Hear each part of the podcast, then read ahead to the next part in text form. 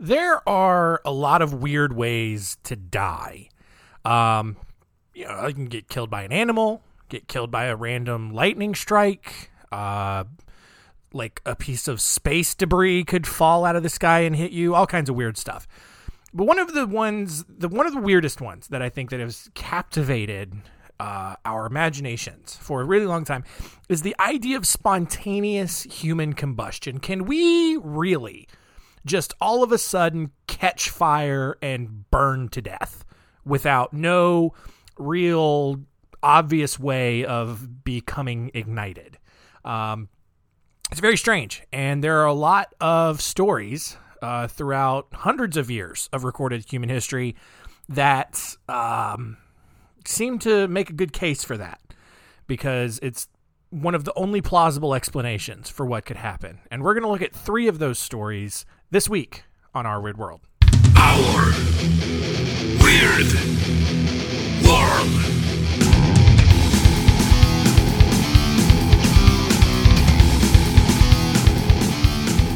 Welcome to Our Weird World. I'm your host, John Henson, and uh, we are 97 episodes in. And apparently, I still can't figure out how to talk properly into a microphone. Uh, if the audio sounded weird, uh, not weird, but maybe a little quieter last couple weeks, uh, that's because the microphone that I talk into had kind of rotated a little bit. So I was not speaking directly into it. But I think, yeah, I think we're good. I think we're good to go now. Uh, anyway, this week, looking at uh, three possible examples of spontaneous human combustion. Um, of all of the things that we as millennials and zoomers have to be scared of and, and uh, anxious about, uh, the thought of randomly bursting into flames and burning alive, uh, not not necessarily high on our list, but maybe it should be. I don't know. Uh, we're we're scared of so many things. Uh, millennials and Zoomers, we're scared of human interaction. We're scared of abandonment. We're scared of spiders. We're scared of sharks. Some of us, uh, we're we're scared of sharp objects and knives. Some of us, um, just all kinds of things. Um, somehow, though, apparently not afraid of serial killers, which should be probably higher up on the list, but whatever. Um, this week, though, we're looking at spontaneous human combustion. We're looking at the stories of Countess Cornelia de Brandy, uh, Mary Reeser, and Betty Satlow. And we're going to find out if uh, spontaneous human combustion is real right now.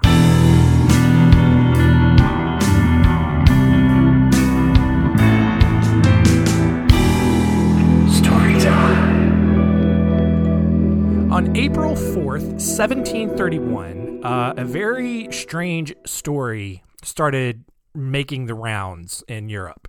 Um, and it was uh, the story that 62 year old Countess Cornelia de Brandy from Cesena, Italy, had been found dead in her bedroom. Now, look, in the 1700s, like a 60 year old woman dying was noteworthy because she had actually made it that far, not necessarily like what she died from. But this is why this story started circulating. It wasn't that she was old, but it was how she died, allegedly. Um, the night before, uh, the Countess was described as acting very heavy and dull. Uh, her maid spent three hours with her that night, just kind of watching her and just making sure she was okay. Um, but she eventually helped the Countess into bed, kind of talked with her, sat with her some more. She said her prayers. And when the Countess didn't wake up at her normal time the next morning, her maid, the same maid, went in to check on her. Uh, after calling out to her and not really getting a response, the maid then opened the window in the bedroom to let some light in, and that illuminated uh, the Countess, or, at least some of the Countess, on the floor. Um, because rather than a full body, a full 62 year old body, the maid just saw a pile of ashes, three charred fingers, two legs, and part of a skull. Uh, the maid, probably also freaking out, kind of uh, searched around the room, but couldn't find the Countess's torso or the jaw or her entire brain. Um, the bed that she was sleeping in, completely clean. Nothing seemed out of the ordinary there. The covers had been raised on one side just as evidence that the Countess had gotten up at some point in the middle of the night but that was it. Uh, there was a nearby oil lamp which was covered in ash, but it was empty otherwise. Um, two other candles had lost all of their uh, tallow, their wax, and such, uh, and there was nothing but the wicks that were remaining. Um, the maid then checked the furniture and the dresser. All of it had just been soaked and covered with human soot. Um, this strange, greasy yellow fluid was now leaking down the windows. The entire floor was kind of covered in this sticky, glue like moisture, and no one could figure out what was going on. Like, all of this is really weird. And so, the best guess that anyone could provide was that somehow the Countess had been struck by lightning in the middle of the night, and that everyone else in the castle was in such a deep sleep that no one heard it. Um, some even went so far as to claim that it was a silent lightning bolt, which on it, it, look, I know a lot about weather. I can verify I that's it's not a real thing. Like what about heat lightning? You never hear thunder with that. That's different. That's not heat lightning. I've never seen it strike the ground, right? Heat lightning is just kind of cloud to cloud whatever's going on. This isn't a meteorology podcast, all right? It wasn't lightning. Let's move on. Um, the scene was later investigated by Reverend Giuseppe Bianchini. Giuseppe Bianchini! And I can't help myself. Uh, he noted that because part of the Countess's skull was found kind of resting in between her legs, uh, that she must have tried a little bit of self pleasure and the Lord just immediately struck her down. Didn't even let her get to hell before he just gave her the fiery pits of hell. Uh, no, that's not what he claimed. Uh, he kind of believed that the fire must have started from within inside of her. Uh, and he thought, you know, maybe like there was some sort of gastrointestinal issue, like maybe he she farted and exploded, which is kind of what he was hinting at. Like I'm not trying to make a joke there. Um, other people noticed that the Countess had been drinking pretty heavily in the days leading up to the event, and that it might have been possible for her alcohol soaked pores to be ignited by the burning oil lamp that she was carrying with her. Um, still, no one really knows for sure what happened, but modern historians uh, believe that the Countess simply woke up in the middle of the night, carried her lit oil lamp to the window, and then collapsed on top of it, which then slowly just melted her to death. I don't know how that's possible because, you know, obviously 1700s, this woman's probably in a lot of heavy robes and gowns. And so even if you're carrying a flame, um, like you're not gonna, it's not gonna melt you to death. Like your clothes might, um, like absorb it and put the flame out, or it's gonna set your entire clothes on fire and you're going to like burn to death and there there weren't any reports that she was burned. It was all ash, and then just like parts of her legs and parts of her fingers and parts of you know whatever. But like even if there if if she had really been burned, like you still like it would not have been hot enough to completely turn her to ash. Like it's just that's just not how fire works. So like obviously spontaneous human combustion. Uh, so not necessarily in the in the way that uh, maybe we think, but maybe honestly, like I kind of hope that she did fart and kind of blow up internally. That would be so cool. Uh, it'd be horrifying, but it'd be kind of cool. Uh, our second story here. Uh, on July 2nd, 1951, Pansy Carpenter walked up to Mary Reeser's door in St. Petersburg, Florida, with a telegram. Uh, as Pansy touched the doorknob to enter uh, her tenant's home, Pansy was the landlord. Uh, she was surprised to find that the doorknob was abnormally warm, which for July in Florida, that had to be pretty, pretty, pretty spicy doorknob there. Uh, so, unsure of what was actually going on, Pansy called the police, who then arrived a few minutes later, broke down the door, and found what was left of Mary as a pile of ashes in her living room chair. Uh, the only evidence uh, that Mary had been existing was her left foot that was still in her slipper, as well as her shrunken skull and spine. Like, that's kind of that's crazy. Uh, several plastic items that were situated near the ashes had also partially melted. Uh, St. Petersburg Police Chief J.R. Reichert sent all of this evidence to FBI Director J. Edgar Hoover, who was forced to basically take a break from all of his spying and racial profiling and framing to look over this really weird case. Uh, investigators found that Mary's body had been practically cremated, which occurs roughly at like 1400 degrees Fahrenheit, like the cremation ovens. That's how hot they get. So they surmised, like, they had to figure out, like, how did this woman have like most of all of her body get that hot? Um, and even crazier like the rest of the house like showed zero signs of experiencing that much heat. Like you get something that hot like a lot of things in the house are gonna like at least get melted or you gotta it's gotta like catch on fire at that point you know? But only the things like around that living room chair. Um, the fbi ultimately determined that mary had been a victim of what was called the wick effect and basically, it's this phenomenon in which the victim's clothes soak up their fat and act like the wick of a candle, which would then slowly melt a person instead of burning them a more traditional way. Uh, they theorized that Mary had basically taken some sleeping pills, as she was known to do, and just fell asleep in the middle of a smoke break, which then set fire to her night clothes and then melted her to death. Um, which I don't. I don't understand. They didn't really under, like explain it all that well. Like you would have to be dead for a, like a long time for your clothes to like start absorbing your fat. Like I like I don't know how fat Mary was, but like you also have to like like that would take a whole lot of time. Like for your clothes to start absorbing your fat. I at least at least to a level that would really do you harm if your clothes then caught on fire. So I don't I don't understand that. Um, it also doesn't explain why her skull and her spine were shrunken down like she was like in some Amazon tribe's ritual. Um, so yeah, again, probably you know spontaneous human combustion or something. Uh, our last story here uh, takes place uh, starts on December sixth, nineteen seventy three when Betty and Sam Satlow were closing up the bar that they owned in the small town of Hoquiam. Uh, I believe this is in Washington State, um, but they were closing up shop for the night.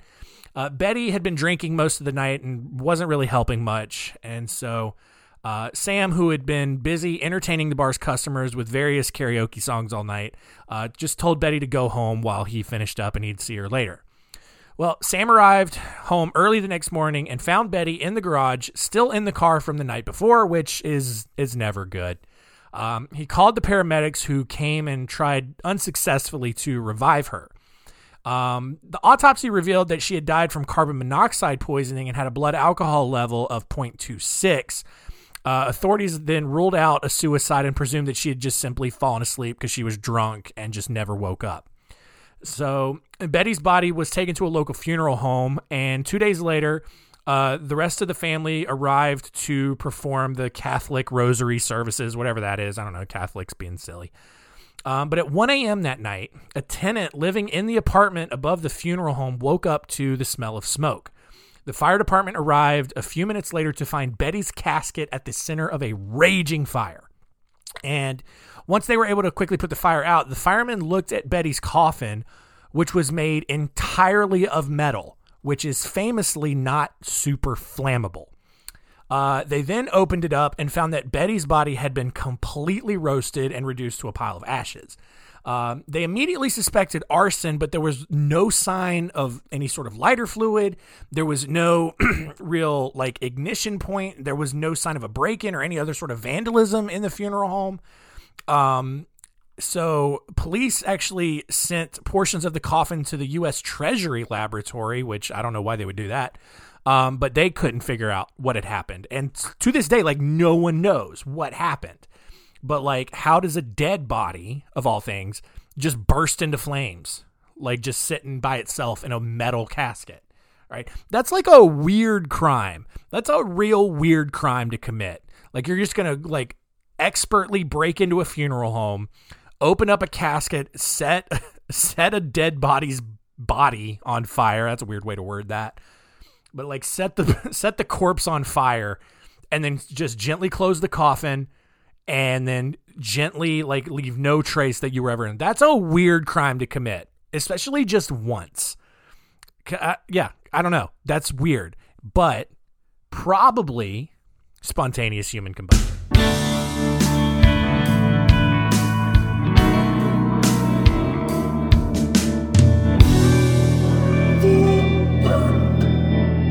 Yeah, spontaneous human combustion. A little bit shorter of an episode this week, but let's be honest. Like I've been giving you like 30, 40 minute episodes for a long time now, so you can give me a break on this one. All right.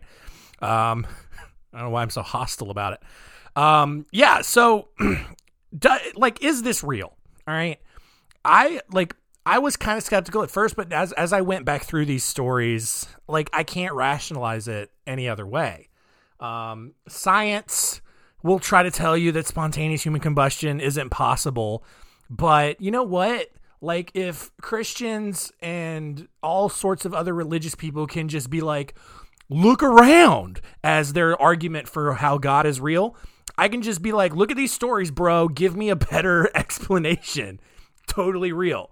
Um, you know, because I mean, just like all of the ways they tried to explain it, like the wick effect and all of that, like it just it doesn't tell the whole story. And like just just because like spontaneous human combustion is real doesn't mean that it's super common that it's going to happen to any of us. You know, it's probably like super super super rare odds and also probably has something to do with like your body composition, like how much flammable material like alcohol uh you know you have in your body or maybe like how much fat you have or all kinds of like crazy factors that would then play into this to to make it to make it actually happen.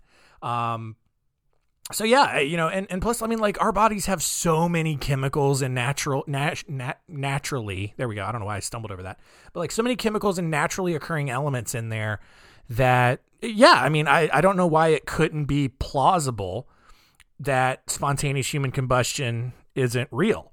Um, and look, if you have a good explanation for it, totally let me know.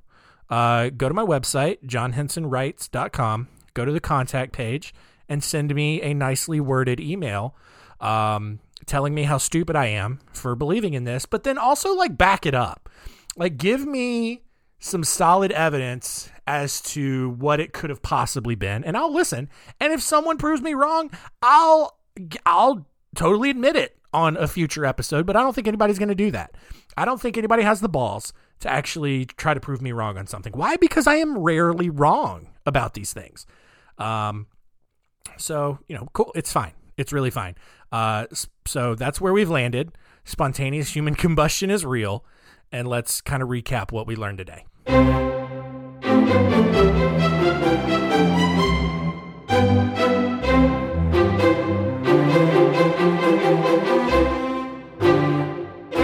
What did we learn? Number one, Countess Cornelia de Brandy may have farted so hard that she exploded and I really I, I cannot tell you how much I hope that that is true. All right. Uh, number two, uh, Mary Reeser may have melted herself to death because her fat soaked through her pores and her cigarette kind of caught her on fire and turned her into a human candle. Maybe I don't know.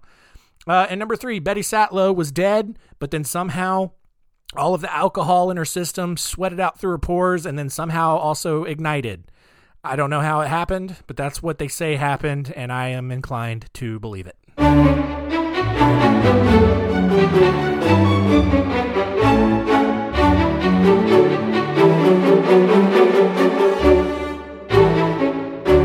Next week on Our Weird World, speaking of weird ways to die, we're going to have a whole episode dedicated to some of the weirdest ways that people have died. All right, I have four stories for you. Uh, we'll look at the stories of František Kotzwara, Gouverneur Morris, Clement Vallandigham, and Iroko Onoha. Um, all of them are going to be very different. Some of them are going to be real cringy and real difficult to listen to, especially if you're a dude. Um, so just get ready for that. But otherwise, just it's going to be a fun episode. So uh, get ready for that next week. Uh, thank you all for continuing to listen as we count down to episode 100. Um, keep telling all your friends. Make sure that they know, hey, this podcast, it's uh, it's got 100 episodes. It's legit. Like it's not going anywhere. It's not like all of those other amateur podcasts who do it for like 6 weeks and then stop cuz they suck at it. No, this guy keeps going. Like yeah, he's not great at it, but he keeps going. And he's look, uh, admittedly he's gotten better. Those first few episodes they were kind of bumpy, but he's got a he's got a rhythm now. So check it out. And he's about to have his 100th episode and it's going to be great. So do that and keep it weird.